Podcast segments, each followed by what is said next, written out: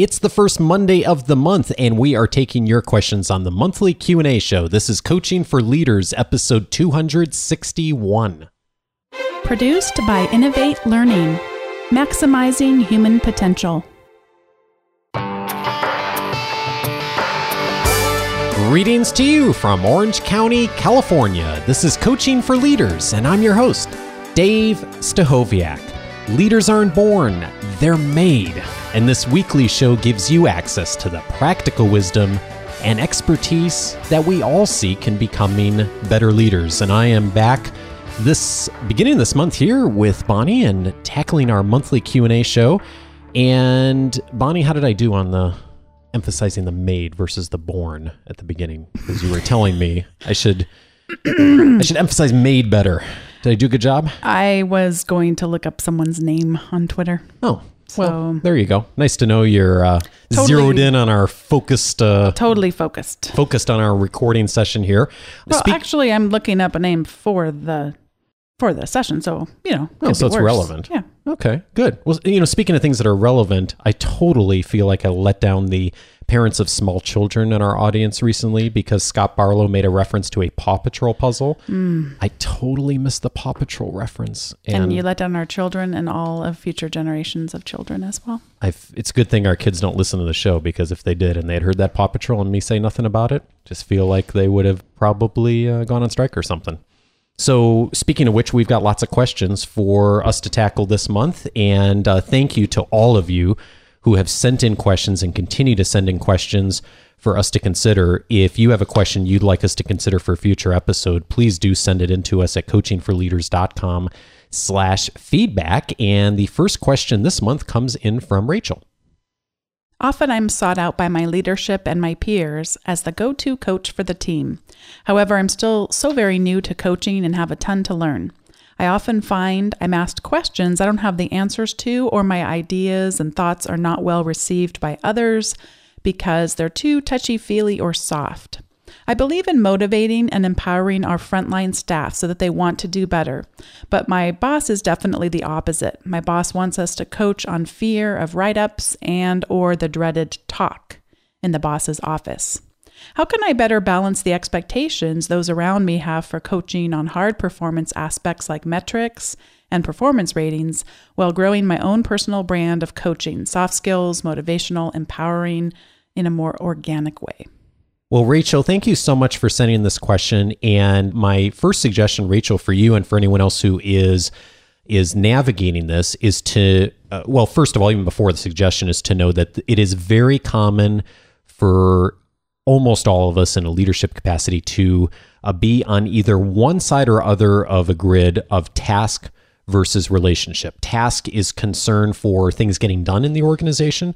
Relationships is concern for people and the relationships in the organization and developing people. Most of us tend to uh, have a preference for one side. And my guess from your question, Rachel, is you probably have more of a focus on the concern for people. Sounds like your boss has more of a focus on concern for task. So my first suggestion would be to pull up a browser and Google the names Blake and Mouton. Uh, That's Blake, uh, B L A K E, and Mouton, M O U T O N. Blake and Mouton managerial grid. And if you if you Google that, you will get a whole bunch of images of this very famous and classic managerial grid. And it is a grid between task, uh, concern for task, and concern for people. And as you look at this grid, one of the things that'll be very apparent to you, and I think everyone else too, as you as you consider it, is that it doesn't necessarily have to be an either or. So even though most of us do have a preference for one side or the other and how we show up in the organization, really some of the most effective management and leadership is done in the space between these two. So it is not ignoring the tasks and the goals that the organization needs to get done, but it's also not just focusing on on the relationships with others too. It's it's being able to do both at the same time. So one of the things that I'd suggest, Rachel, is getting clear on what are the tasks and the numbers and the performance metrics that are important to your manager and are important to the organization. And one of the things I always like to think about when I'm thinking about how do I navigate influence in the organization is how is the person I'm reporting to measured on their performance? What is it that the owner or the executive team or the board of directors or whatever that that next that next level of uh, management is looking at how are they being measured and what are the numbers that they likely are being asked for and that they're concerned about? And those are the things if they don't make explicit that i i am trying to figure out so that i can then manage to those with my team. And so, in the context of the relationships and the regular interactions you're talking about, sounds like you're already doing a lot of the concern for people and the development and the coaching skills, which is great because we talk about that a lot on the show. Is also then adding in the piece, again, not instead of, but in addition to, how does this skill being developed help you to hit this performance goal this week, this month, today on what we're measuring? And when you zero in on those two to three specific areas, I think that that will help bring those things into the conversation and it will also help support the the reason for the coaching and development that is going to link those together. So that way you're working on both at the same time and you're coaching yourself on utilizing your concern for people in order to drive results in the organization as much as you're coaching the other people in the organization along with it. I had a little bit of a different take on your message. I should say before I sat down in this chair in, in our podcasting studio, I did confess to Dave I'm a little a little uh, we we could tell our kids they were fussy, so I'm a little fussy today, so we'll have to preface it by that. But when I read your email, I loved by the way seeing you talk about how much you have to learn, and I hope that you never stop learning and stop that hunger for growing, that is going to serve you so well in your career, Rachel. Your boss to me doesn't sound like someone who's more on the task orientation. Your boss sounds like someone who's never picked up a leadership book in his life, if I can take your what you're saying here as fact. And in fact, we can't. I mean, we know that when we're only hearing one person's side of a story, we always know it's colored. It's colored by our biases. Anytime I tell Dave a story about something that happened to me at work, it's always colored. But sometimes our curiosity for what makes effective leaders, we can actually watch someone like that and go, How's that working for him? it's not really paying off very well. A culture of fear is notoriously throughout all of the research in leadership and management, not one that's going to produce the best results from the people that are within the organization. So I think you're in a position where you are definitely going to be learning what not to do and probably want to be looking for what you're already doing. You're listening to this podcast, you're talking about how much you have still to learn. Make sure you constantly have avenues to other places where you can find out more and have modeled for you what great leadership and what great management looks like.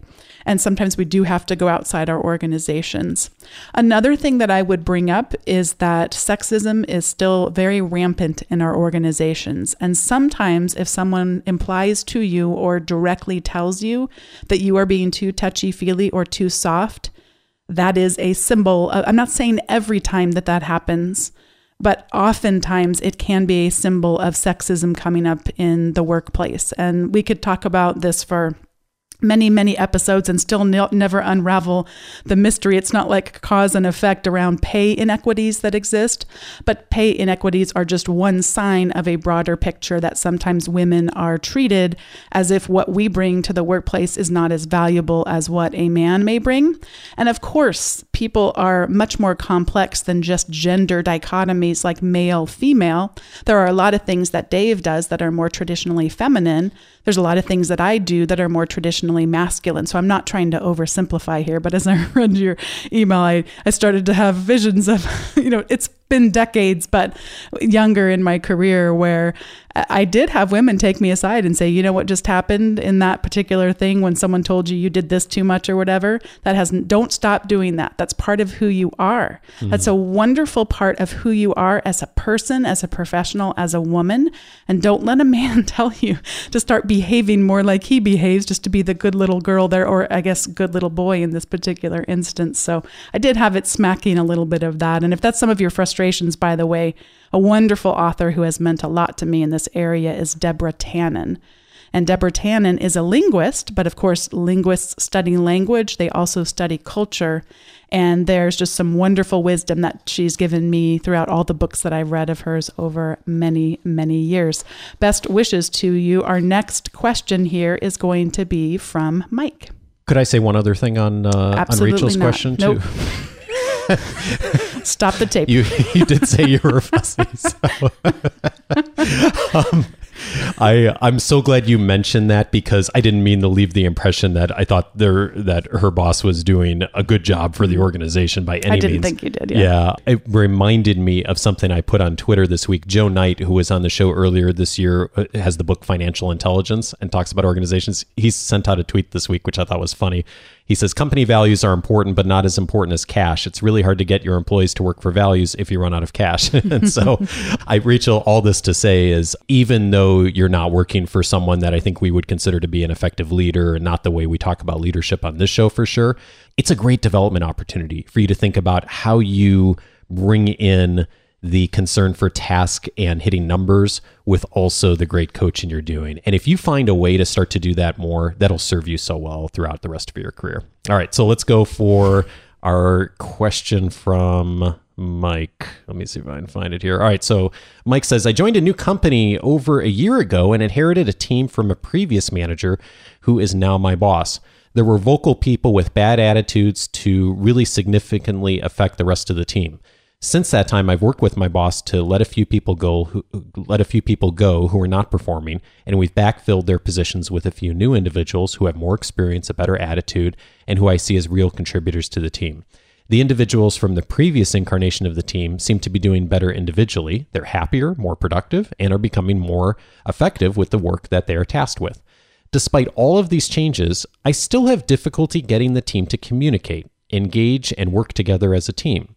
I'm really hoping you can help me troubleshoot this. Whether this is a team culture problem that I inherited or something that I may not be helping to address correctly, I'd very much like to hear any ideas or solutions uh, you have used in the past to improve a very challenging and unengaged team culture. Bonnie, I'll let you begin with uh, this one.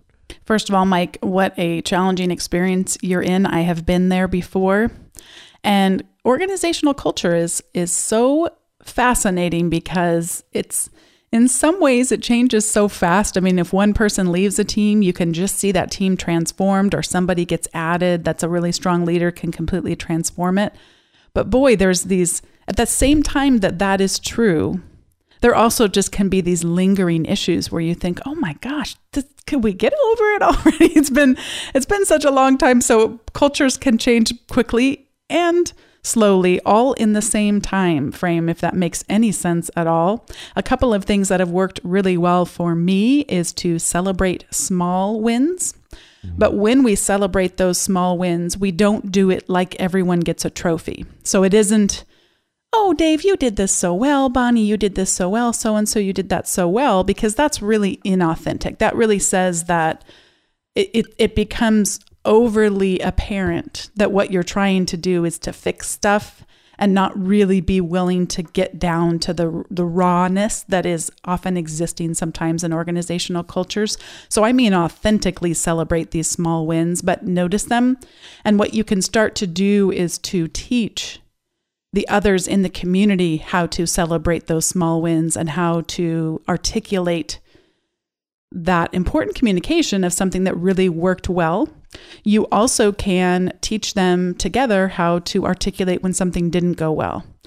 And so celebrate the small wins and then sort of unpack the things that didn't go well and get people comfortable that we can talk about these things and what we can do differently and start to get the input where everyone sees the different lenses that they put on toward challenges that are happening and how we can start to to fix the little stuff that becomes big stuff if that makes any sense at all. I would focus on measuring something important we looked in the last question about this task versus relationship. Sometimes the cultures get so caught up in the drama of the relationship end of things and we forget about stuff's got to get done.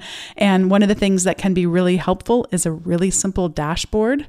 There are many electronic tools that can help you create dashboards, but even if it's just really something simple, I'm working in a somewhat new capacity sort of at my institution and sat down with the individual that I am a team member with now and just talked about how could we just quantify a little bit more what it is we're doing, how our time is being spent, and how that time investment is somehow aligning with or not our overall goals. And so being able to articulate out what our goals are. I would say for you, since it's early in the team, I wouldn't sit down for a day long, you know, retreat or something. I'm talking small stuff here.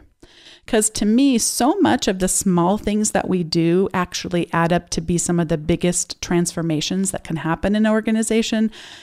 So I, I would suggest that you don't go too dramatically on this. If you do a dashboard, maybe it's got three things, three gauges that you're looking at. No more than five, absolutely. And have it be stuff that's really easy to measure toward whatever your goals might be. And then the last piece of advice I would have for you is to be authentic and transparent and talk about, not in emotional terms, but in behavioral terms, what it is that you see happening. I notice that this happens. Talk about the behavior, talk about the results, or something like that. Can you tell me what your thoughts are about that. Does it concern you? Do what when when this person left and now this happened? What I noticed that we didn't really communicate very well on that. This happened and then we didn't really talk about it, or the emails didn't get the loops didn't get closed. What do you think about that? And get them used to talking with each other. It's tough though. there are certainly no easy answers, and I absolutely wish you the best as you take on this vital leadership role in leading this group. I like that you mentioned that because I think that it is something that often a manager can uniquely do, and I think is an easier thing to do, is to say something like, Hey, I noticed this didn't go well.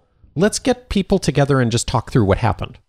And uh, it's interesting how often that can start to generate a conversation. And you also will, of course, uncover things that you didn't know were there that will become landmines. But I think you'd rather know that. And especially if you're working, as you've mentioned, in a team where it sounds like, and you didn't use this word, but sounds like maybe there's not some trust there, some communication not happening.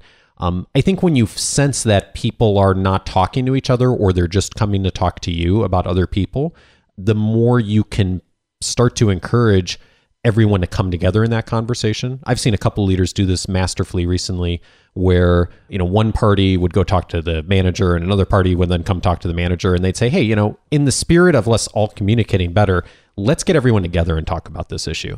And I think that if you can if you can utilize your position as a starting point to start to engage in that way, I think you one start to address the issues, but also just as importantly, you start to set a tone in the organization where hey, we're going to solve things.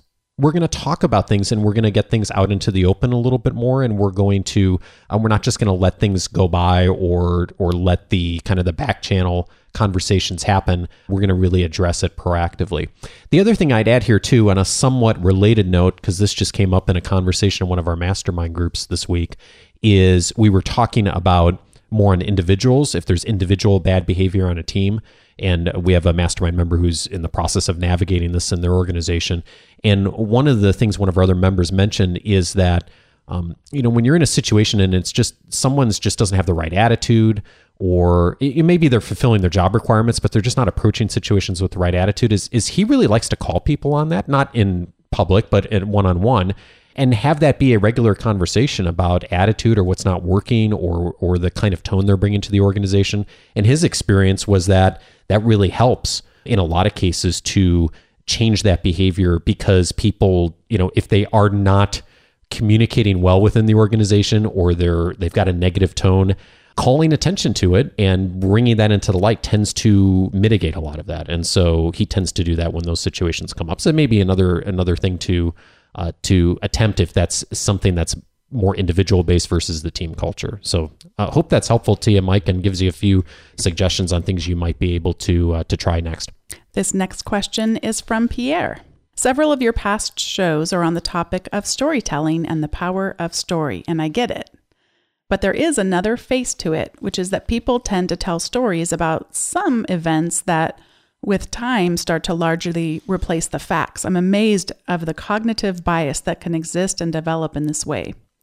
I realized in three distinct occasions that some one year old, quote, facts on a project I'm working on were pretty much distorted to the point that they no longer relate to what actually happened, with consequences of some mistrust existing within the team. Stories we repeat tend to replace our memories, it seems. This is starting to sound a lot like some fishing trips I've been on in the past, Bonnie, where uh, the fish was 20 inches long and over the course of weeks it became 30, 35 inches. So, Pierre, so human nature on this. And uh, the thing I think also that is probably important to mention here is we all do it. In fact, Bonnie, you mentioned just er, just a few minutes ago, you saying something like when you tell a story, you're bringing your perspective to it and probably bring your biases to it. And we all do that.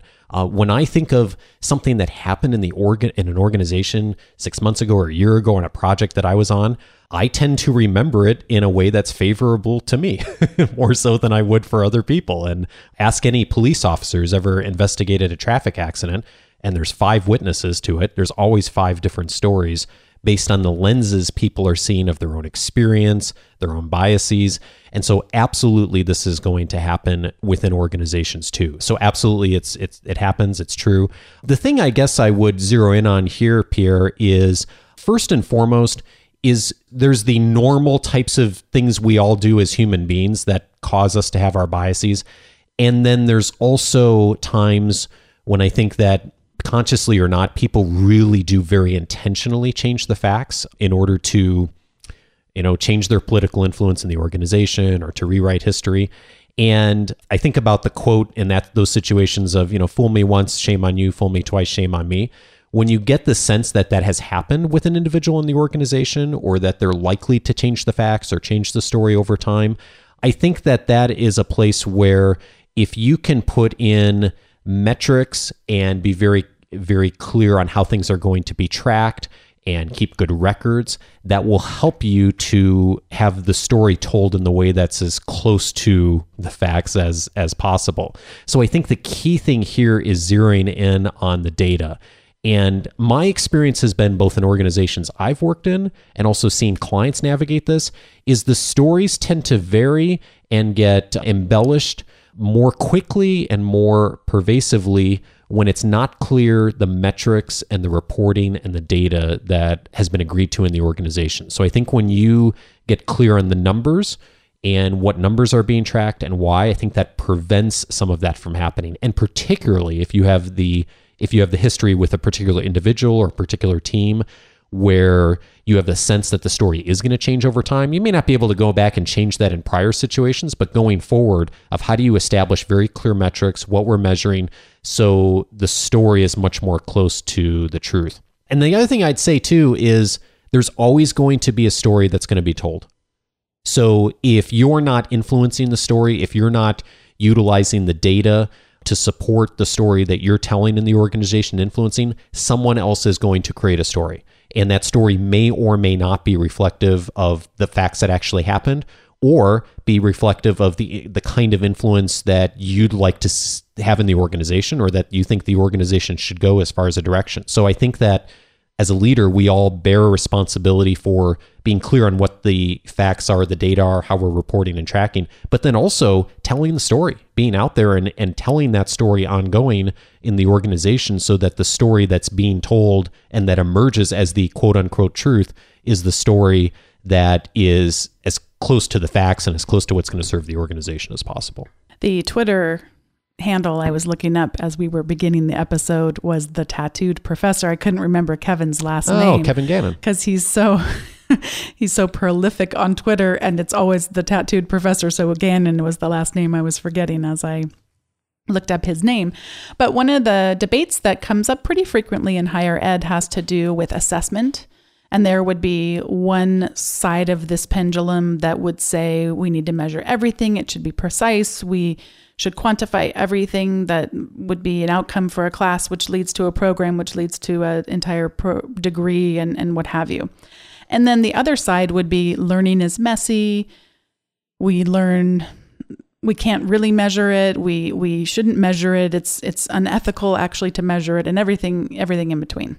And what he was talking about is that if you're on the side that says we shouldn't do this at all or like in your case we shouldn't tell the stories at all, if you say we shouldn't assess this, or back to your example, we shouldn't tell this story, as Dave just said, somebody else is going to tell the story for you.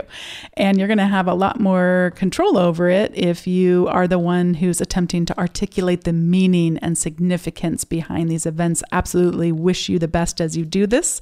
And I know we have another question from, or not another, we have a question from Rasmus.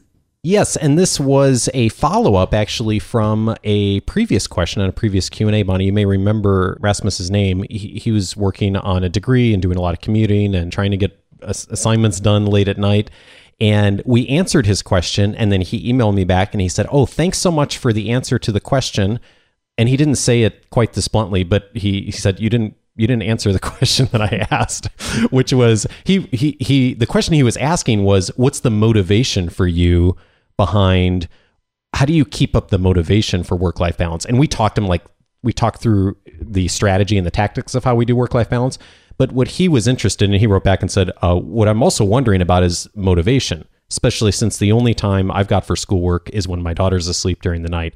How to manage to keep up the motivation and to do good work? How do you guys keep yourselves motivated when you're really stressed out and not having good work life balance?" So he was kind of curious what like what drives us around that? I think a lot of times for me, I tend to be more of a behavioralist on this kind of thing. A behavioralist a psychologist would say that we can behave our ways into feelings. And if I'm not feeling particularly motivated today, I can still do the steps that a motivated person would take. And believing one of two things will happen. One is this is just a season, and that helps me keep perspective sometimes. And two is sometimes when I start to take those steps, I'll find that motivation will follow.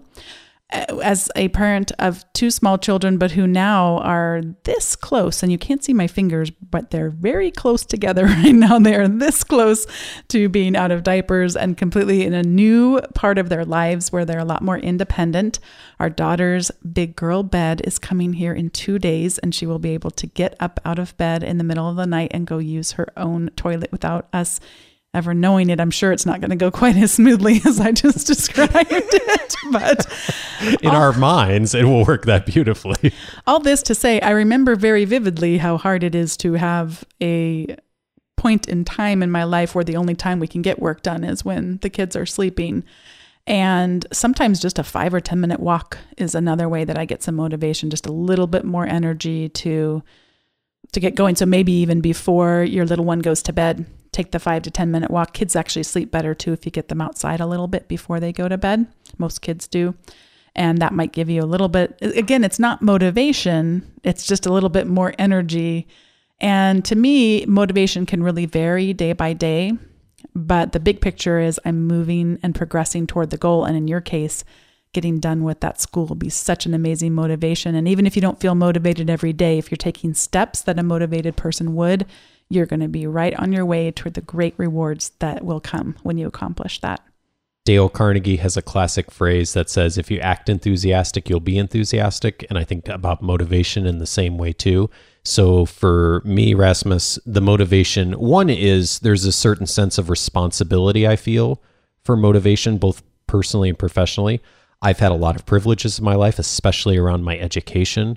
And so I feel a lot of responsibility to do well for others because of that and to give back in that way. So that is absolutely a motivating factor for me, both professionally and personally. The other thing that motivates me is leading by example. And I say that both from a standpoint of our Coaching for Leaders community, the client projects I handle on a daily basis, and our children is if they always see me stressed out or working crazy hours or doing all those the things that a lot of us tend to do if we're not thinking about how can we keep the good good work life balance in, in check.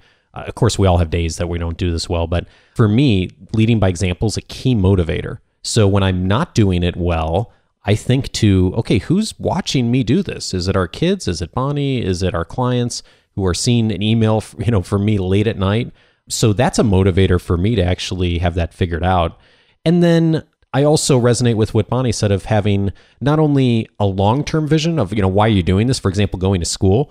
That's a that's a a goal that really supports a long-term vision of what you want to do with that. But also I, I like having the short term like what do I need to do to get the paper done for which was often the case of like, okay, I've got this paper I've got to do for this graduate program this week. How am I going to get that done? And I focus on like, I, I just need to get this paper done this week. And I'll figure out next month or next year or later of just having those really short, specific goals.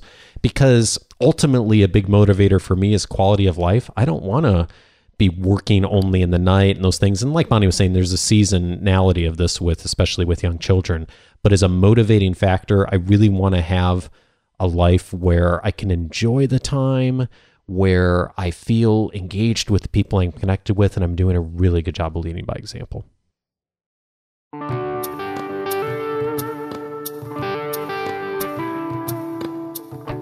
As always, the best and easiest way to get access to everything we've mentioned on this and every episode is the weekly leadership guide. You will get that in your inbox on Wednesday, along with my recommendations of things that I think you should be reading that will help you in your ongoing leadership development between the shows. I'm always finding things that I think are inspiring uh, helpful, practical, uh, both audio, video, and things to read. So if that is of interest to you, go to coachingforleaders.com slash subscribe and you'll get that in your inbox every Wednesday along with the detailed show notes and resources. And when you subscribe for the first time, you'll get access to my reader's guide that lists the 10 leadership books that will help you to get better results from others. Also comes with a video from me and a PDF of all of those books, why I think they'll be helpful to you, and where I think you should start your leadership development through that reading. And again, coachingforleaders.com slash subscribe is where to go for that. And there's a number of past episodes that have come to top of mind for me from today's conversation with Bonnie. Three of them in particular that I think are worth going back to from a few of these questions is first of all episode 148. The topic of that show was the four stories leaders need for influence. David Hutchens was on that show talking about storytelling and what are the practical things that's that leaders need in order to utilize storytelling in order to not only develop people but also to advance the strategies of the organization and if you're not a natural storyteller, like most of us aren't, by the way, that is a very practical way to get started on knowing what are the key stories that if you can get your head around on how to tell and the framework for it, David does a masterful job in that episode. Again, that's 148. And also, episode 207, the title of that one was How to Transform Your Limitations into Advantages. Mark Barden was on the show talking about their book, A Beautiful Constraint he talks about in that episode, and their research has found that, in fact, if we have limitations in our work and we don't have all the resources available to us, in a lot of cases, that actually works to our advantage. And interestingly, Adam Grant cited some of the same things in his research when he was on the show earlier this year. Turns out that when you have all the resources and all the funding and all the budget available to you, a lot of times that doesn't work out great. Sometimes we do our best work under limitations, and that conversation was all about that, episode 207. And then finally, I'd recommend episode 249 How to Succeed with Leadership and Management. John Kotter was on the show earlier this year. He is probably the leading expert in the world on organizational change and he and I had a conversation about the distinctions between leadership and management comes right back to that conversation that Rachel or that question rather that Rachel asked earlier about the balance between performance and people. It's a very closely related topic and if you're in a leadership capacity in any way and thinking about the balance between those two things, I definitely encourage you to check out episode 249. The way to find all the past episodes is, of course, check out the show notes on the leadership guide, but also just go to coachingforleaders.com slash the episode number for past episodes, and that will always get you there to all those library episodes. And speaking of episodes, next week, I am thrilled to be able to welcome Chris Voss to the show. Chris is the former lead international kidnapping negotiator for the Federal Bureau of Investigation, the FBI here in the States. He is joining me to talk about the lessons from his book, Never Split the Difference Negotiating as if your life depended on it. And it is a fabulous book on negotiation. It's totally changed some of my thinking. It's going to be my go to recommendation on negotiation uh, reads uh, going forward. And I think you'll find the conversation really powerful because it turns out, unlike we've all thought, the high stakes negotiations that the FBI does very directly relate to the practical negotiations we all do every day. So, students, stay tuned for that. Have a great week. Take care.